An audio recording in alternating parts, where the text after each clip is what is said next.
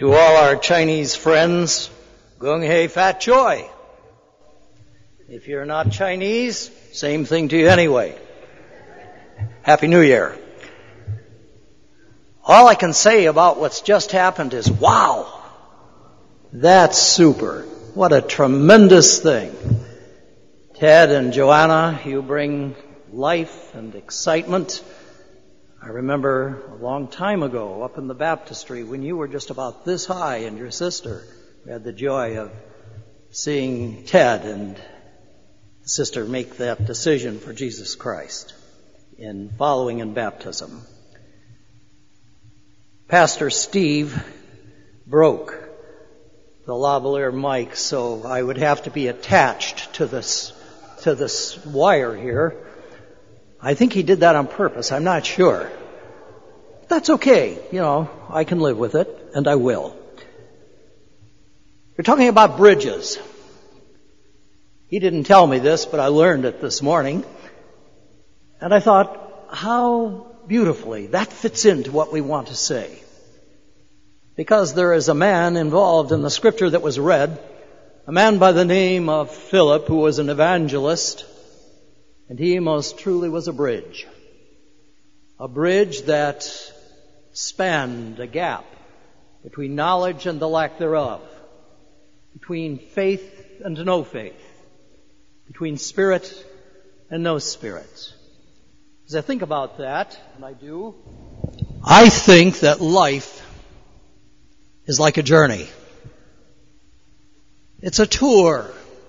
In the military, they talk about a tour of duty, meaning a stretch of time, how long you're going to spend it. And many of you are presently on what I would call a tour. While I was pastor here, I led a number of tours. I think perhaps Tom and Marcy were on every one of them. I'm not sure. I'll never forget Marcy when we were at the pyramid dealing with an Egyptian huckster who was trying to sell her a scarab. He didn't speak very good English, but I can remember very well how she responded. First of all, she said, I don't need it. And he was listening carefully. And then she said, I don't like it. And he heard that. And then she walked off and said, I don't want it.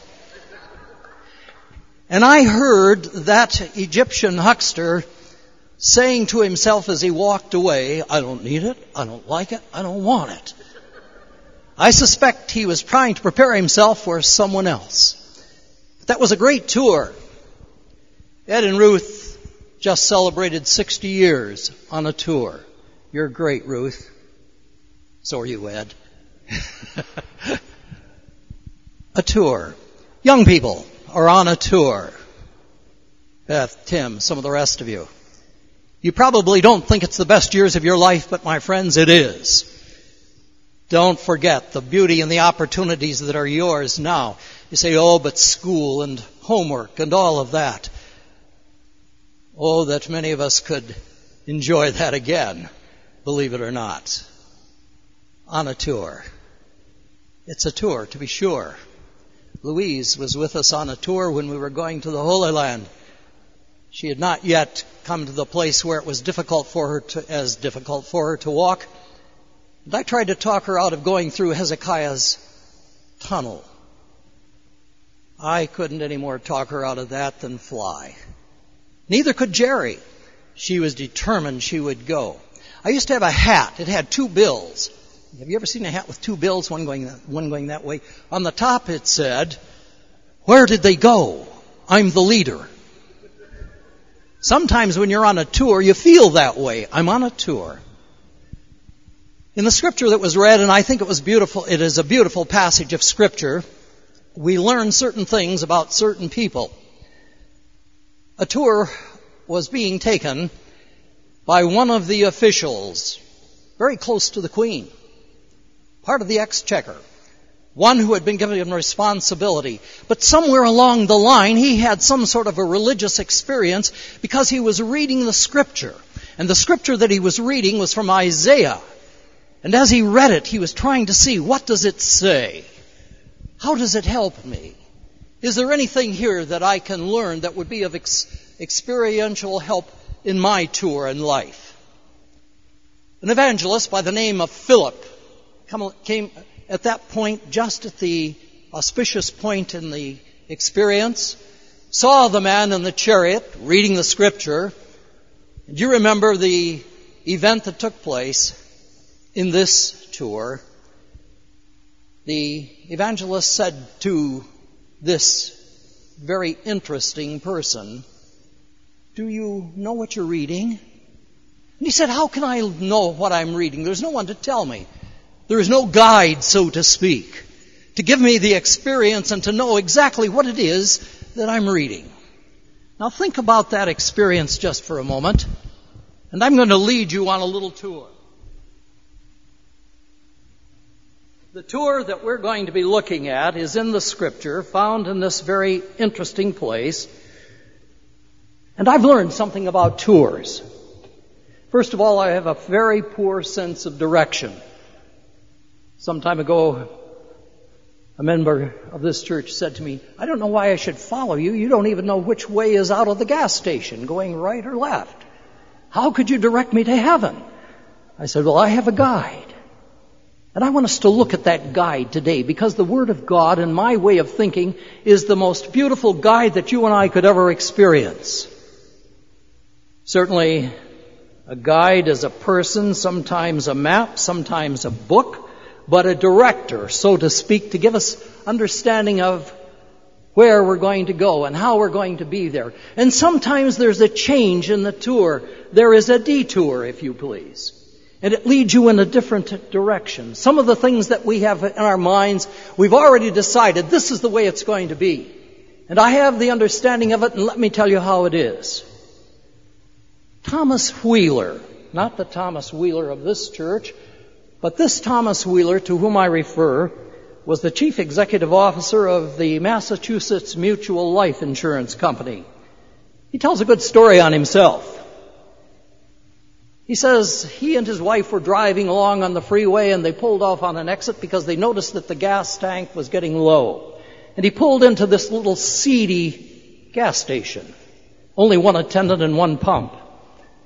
And he pulled up to the pump and saw the gentleman there come out. Wheeler says, uh, I asked him, would he look under the hood and see how the oil is and I'll pump the gas.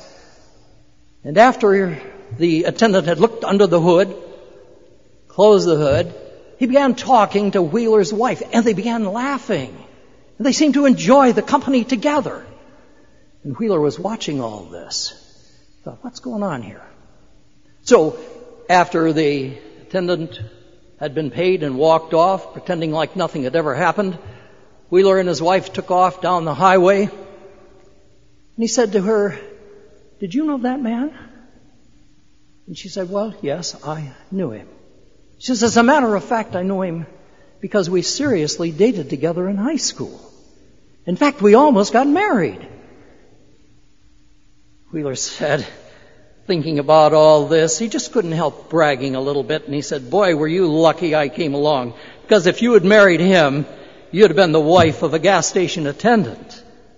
To which she replied, my dear, if I had married him, he'd have been the chief executive officer and you'd been the gas station attendant. A change of the tour, you see. This passage of scripture, however, brings us into a recognition of what a tour is like. A direction. Here's an Ethiopian. Doesn't know Jesus as a Savior is still back in the Old Testament. While I was pastor here, a very interesting thing happened, and I need to tell you about it because it relates somewhat to what's happening here. I was in my study, which happened to be downstairs at that time. Sarah Beardsley was the secretary. She called me and she said, There's a young man that wants to see you. I said, Who is he? She said, I don't know. He's from somewhere else, it seems. He came down and I said, How do you do? He said, uh, I need to talk to you. And I said, fine, what can we talk about? First of all, he told me he was from Ethiopia. I said, oh, you are? Why are you here? Well, I work for the airlines, the Ethiopian Airlines, and this is my one chance to get here. And what I want from you, Pastor, is I would like to be baptized. An Ethiopian asking to be baptized. Isn't that interesting? And I said, why? He says, because in the place that I live there is no water, there is no opportunity, so to speak, and I believe that God has called me on this life's journey to be obedient. And I believe He's saying to me that I need to take this step of commitment. And I'd like for you to baptize me. What a joy it was. This young man's name was Jared, and right up here, this Ethiopian man who wanted to be baptized, not unlike the one in the New Testament in the book of Acts, followed the Lord Jesus Christ in baptism. It was a detour in the life for him that led him in the right direction. I thought to my soul, thank God. Today, as you drive around at night, you notice those who are cyclists who are very careful to have reflectors of some nature, sometimes on their clothing, on their shoes, on their bikes. And why?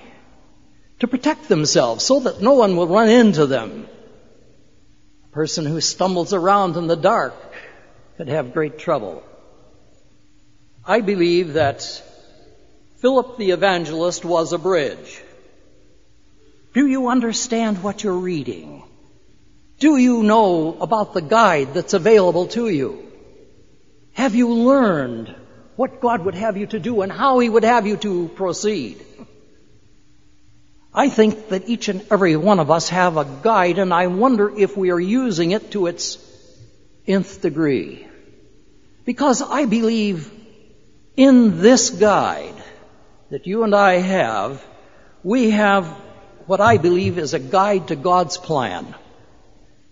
I was pastor in the San Francisco area for some time, back in the 70s and even late 60s. And I recall dealing with a hippie. We had plenty of them in those days. And this gentleman came and I began to witness to him about my faith in Christ. And I pulled out the little booklet. You know the little booklet? Four laws. and I began unfolding for him God's plan. And you know what he said to me?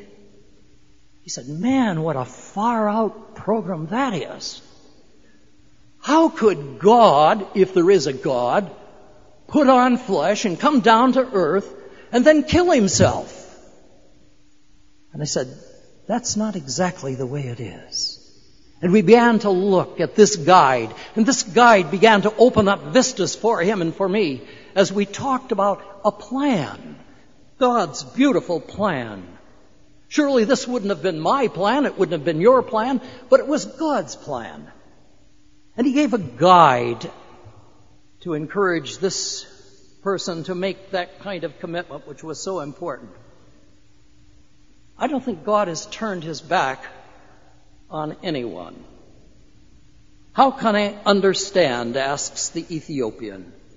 How can I know what it is that Isaiah is talking about? I think in the 53rd chapter, where there is a description of who Jesus would be years and years before he ever came to earth, there in Bethlehem. And here the prophet is really indicating to us who Jesus would be and what he would do. He was bridging, you see. He was making a transition. He was opening doors and suggesting the possibilities and the beauty that could happen. And he who had been blinded spiritually could walk across that bridge into a relationship with Jesus Christ. A beautiful, beautiful thing. This is a short story by a Spanish poet by the name of Carmen Corday. In it, a young mother discovers the baby she has just given birth to. Early on, she finds out that this baby is blind. Cannot see. Wouldn't that be a tremendous thing to find your child couldn't see? Corday opens the story and he continues with it to say that she decided she didn't want her son to know that he was blind. Can you imagine? And so she said to all the family, I don't want you to use such words as light and color and sight. I don't want this child to know that he's blind. So all of the family decided, well, maybe we'll go along with this. Well, it went along for a while and the child felt that he was just like every other child. Until one day, a neighbor girl came across the garden fence. And she began using all of these words color and light and sight and beauty and all of the things. And the distraction that came to this young man was devastating. I can't see color or light or trees or flowers. I can't see the faces of the people around me. I know there's something different. Sometimes we can blind ourselves to the truth around us that there are people who need to hear what the guide has to say. And we say, well, I'm all right in my own light and in my own way. But God has said that each of us are given the responsibility to read the guide and to be the substitute for the guide. I wonder what kind of a guide you would be. How it would be that were someone to say to you, reading the scripture, I don't understand it. I don't know how. The scripture doesn't tell us why of God's plan, but I can tell you that it tells us the how and the result of it. If in fact I look at this guide and if I follow it carefully, it opens to me a wonderful way to be a witness for Jesus Christ. This man didn't have a clue. Who is Isaiah speaking about? Is he talking about himself, he says? And Philip says, No, that's not who he's talking about. He's got somebody else in mind for you. Friend from Ethiopia, high up in the political offices, he can take your life and he can make it into something that you really have never experienced a oneness, a newness. And so the guide can be a guide for us in God's plan. And I think there's something else we ought to recognize in this guide. Now I want first of all to say to you, I don't worship this book. I am not a bibliolater. But I want to tell you that I worship the person that this book talks about. I recognize that this guide is only a guide to a way. Jesus said, I am the way, the truth, and the life. No man comes unto the Father but by me. And so that guide gives me the plan, but you know what else it gives me? It lets me know what God's expectation is.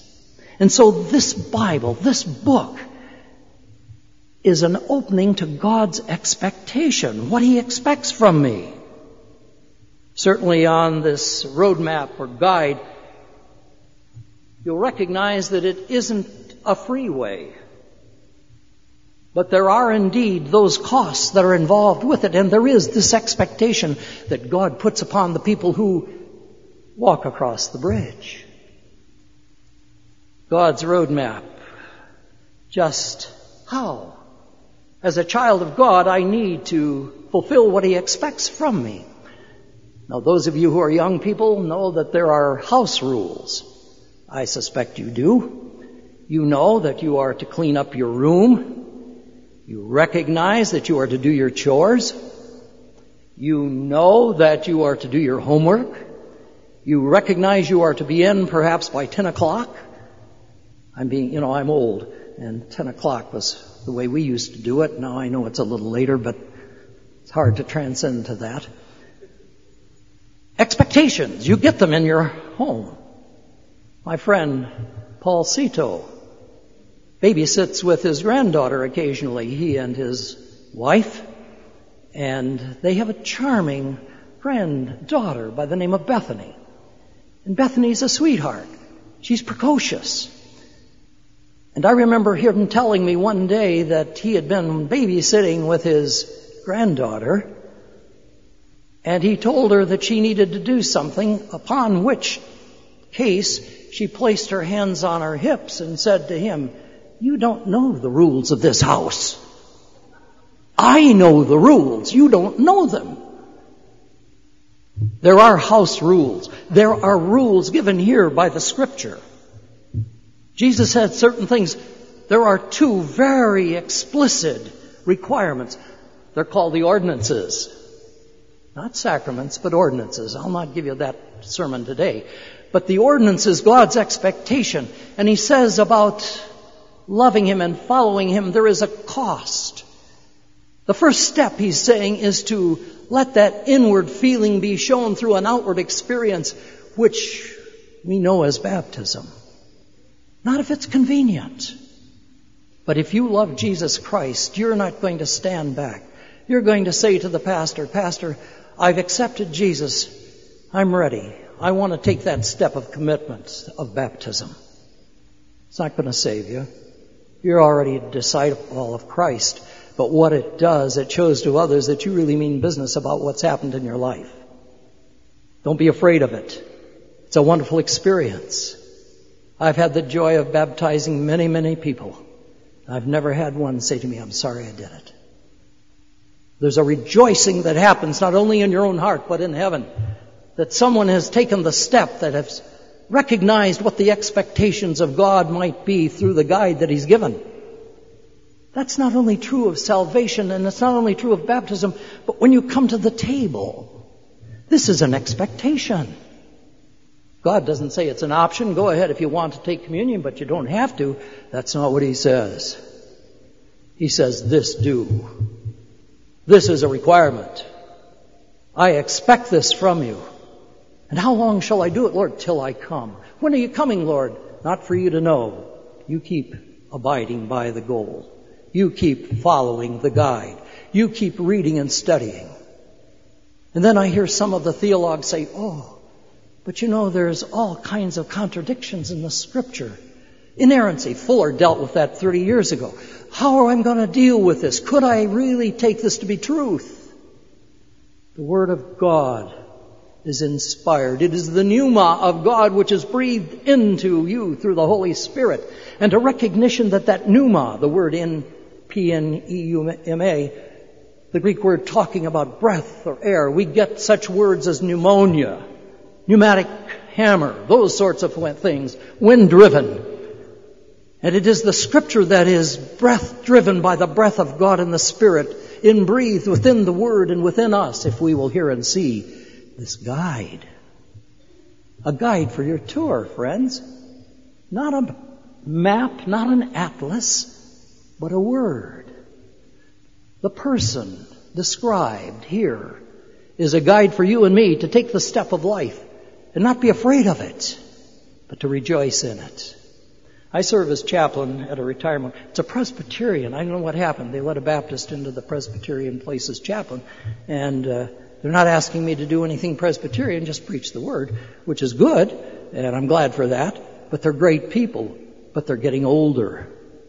And so I'm called upon to do a great many memorial services. And all through those times, I'm thinking about what kind of life, what kind of tour, how have you filled this responsibility? As young people have their whole life ahead of them, those people have only a few years perhaps. And how do you prepare for that which is imminent? You do it by following the guide. Not one with two bills saying, where did they go? I am the leader. But one who recognizes and directs, I am the way. I am the resurrection and the life. I am the Alpha and Omega, the bright and morning star. That's who I am, says Jesus. And that's who Philip was talking to this eunuch about. And as I recognize the of the person here, I can see that God is making very clear what it is that He wants you and me to do. We think we understand, but if we're not looking at the guide, we might not recognize the expectation. He desires that we spend time in the Word. He desires that we have communication through prayer, that we talk to Him, that we relate. Wouldn't it be stupid to say you love someone and never talk to them? Never make a path of communication? I get to travel quite often. Sometimes Dee is with me, sometimes she isn't.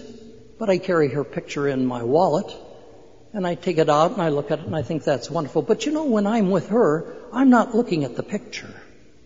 I'm looking at her.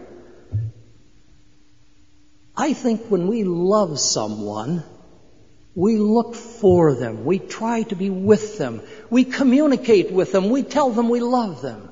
We expect an exchange in communication. It's a tremendous thing to be able to talk to God and know that He talks to you and that the responsibility is mine to initiate. Lord, strengthen me, encourage me, help me to be what you want me to be. I have your guide. Let me check it carefully to see your expectation. And if this is true, and I believe it is, then I believe that this guide not only is a guide to God's plan and a guide to God's expectation, but it is most certainly a guide to life's journey. I want to ask you a question. Have you, in the last week or two, our worship leader said this had been a bum week for him. I don't think he said bum, but that's kind of what he meant. That things hadn't gone so easily. Have you ever felt discouraged? And if you haven't, you are the most unusual person I've ever met. Have you ever felt fear? Or perhaps you've felt guilt? Boy, guiltiness. That's a tough one to deal with. Or there are other issues with which we need to deal. Certainly the problems that come with the contemporary lifestyle that we live. And I wonder if we have recognized that there is a help. And that help is the one that the psalmist said, I will look into the hills from whence cometh my help. My help cometh from the Lord who made heaven and earth. So he says in the 121st Psalm. My help comes from not the mountains, not the hills, not the San Gabriels, but from the one who brought them into existence. And that help will help me during these times of frustration, times of fear, guilty feelings that wrap around me. Philip became a catalyst. He became that bridge in between the God of heaven and the Christ of the cross and an Ethiopian who didn't understand what he was reading. I wonder, as he read, I'm sure that there wasn't time to do all of the things that Philip would, would have wanted to do. So I feel like this Ethiopian eunuch had to continue in the reading, in the delving into the truths of God. As Philip went on preaching and teaching, that was his call. He was a part of that experience and tour. Where are you on your tour? Some of you are newly married, Ted and Joanna. Some of you have been married a long time, Ed and Ruth. Some of you are at about the middle of the stage, Dave and Cindy. You can just find yourself along somewhere in the tour. But in that tour, that you're taking, if you can fix your eyes upon Jesus, we sing a song, turn your eyes upon Jesus, the things of the earth grow strangely dim. And with our eyes upon Him and our feet upon the path, which sometimes seems narrow, but He said it would be, and there wouldn't be everyone that would get on the path, but as our eyes are fixed upon that goal, and as we look in terms of what our tour looks like, there is direction. And I want to tell you this guide never fails. He'll never lead you into the wrong path. The Bible won't either. The Bible, which reflects upon who He is and what He does, it's not going to lead you astray, nor will Jesus Christ. He will lead you in the way everlasting. Where are you on your tour? Let the bridge span whatever your problem is and find the joy in loving and serving Jesus. Pray with me. Lord God, we fail you so often. We fall short of your expectation. We know the plan, but on this tour we constantly need your guide. Help us to focus ourselves. Help us to deal with our concerns perfectly through your word. It may not simply be reading the Bible as such, but that's certainly a help and a guide and gives us a direction to the one who can lead us not astray, but fully into the truth. Thank you for the story of Philip and the Ethiopian eunuch. For this one who is a catalyst, a bridge to bring another person to a relationship for which he would never be sorry. Thank you. In Jesus' name, amen.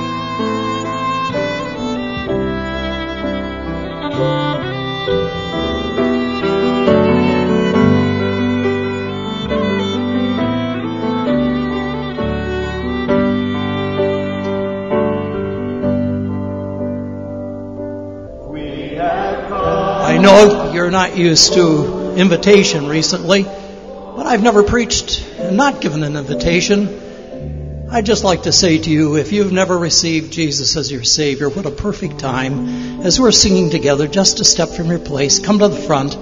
The pastor will set up the opportunities for you. But if you've not found Him, don't leave without trusting Him. And maybe you need to recommit your life, and maybe you're here and you ought to unite with this church.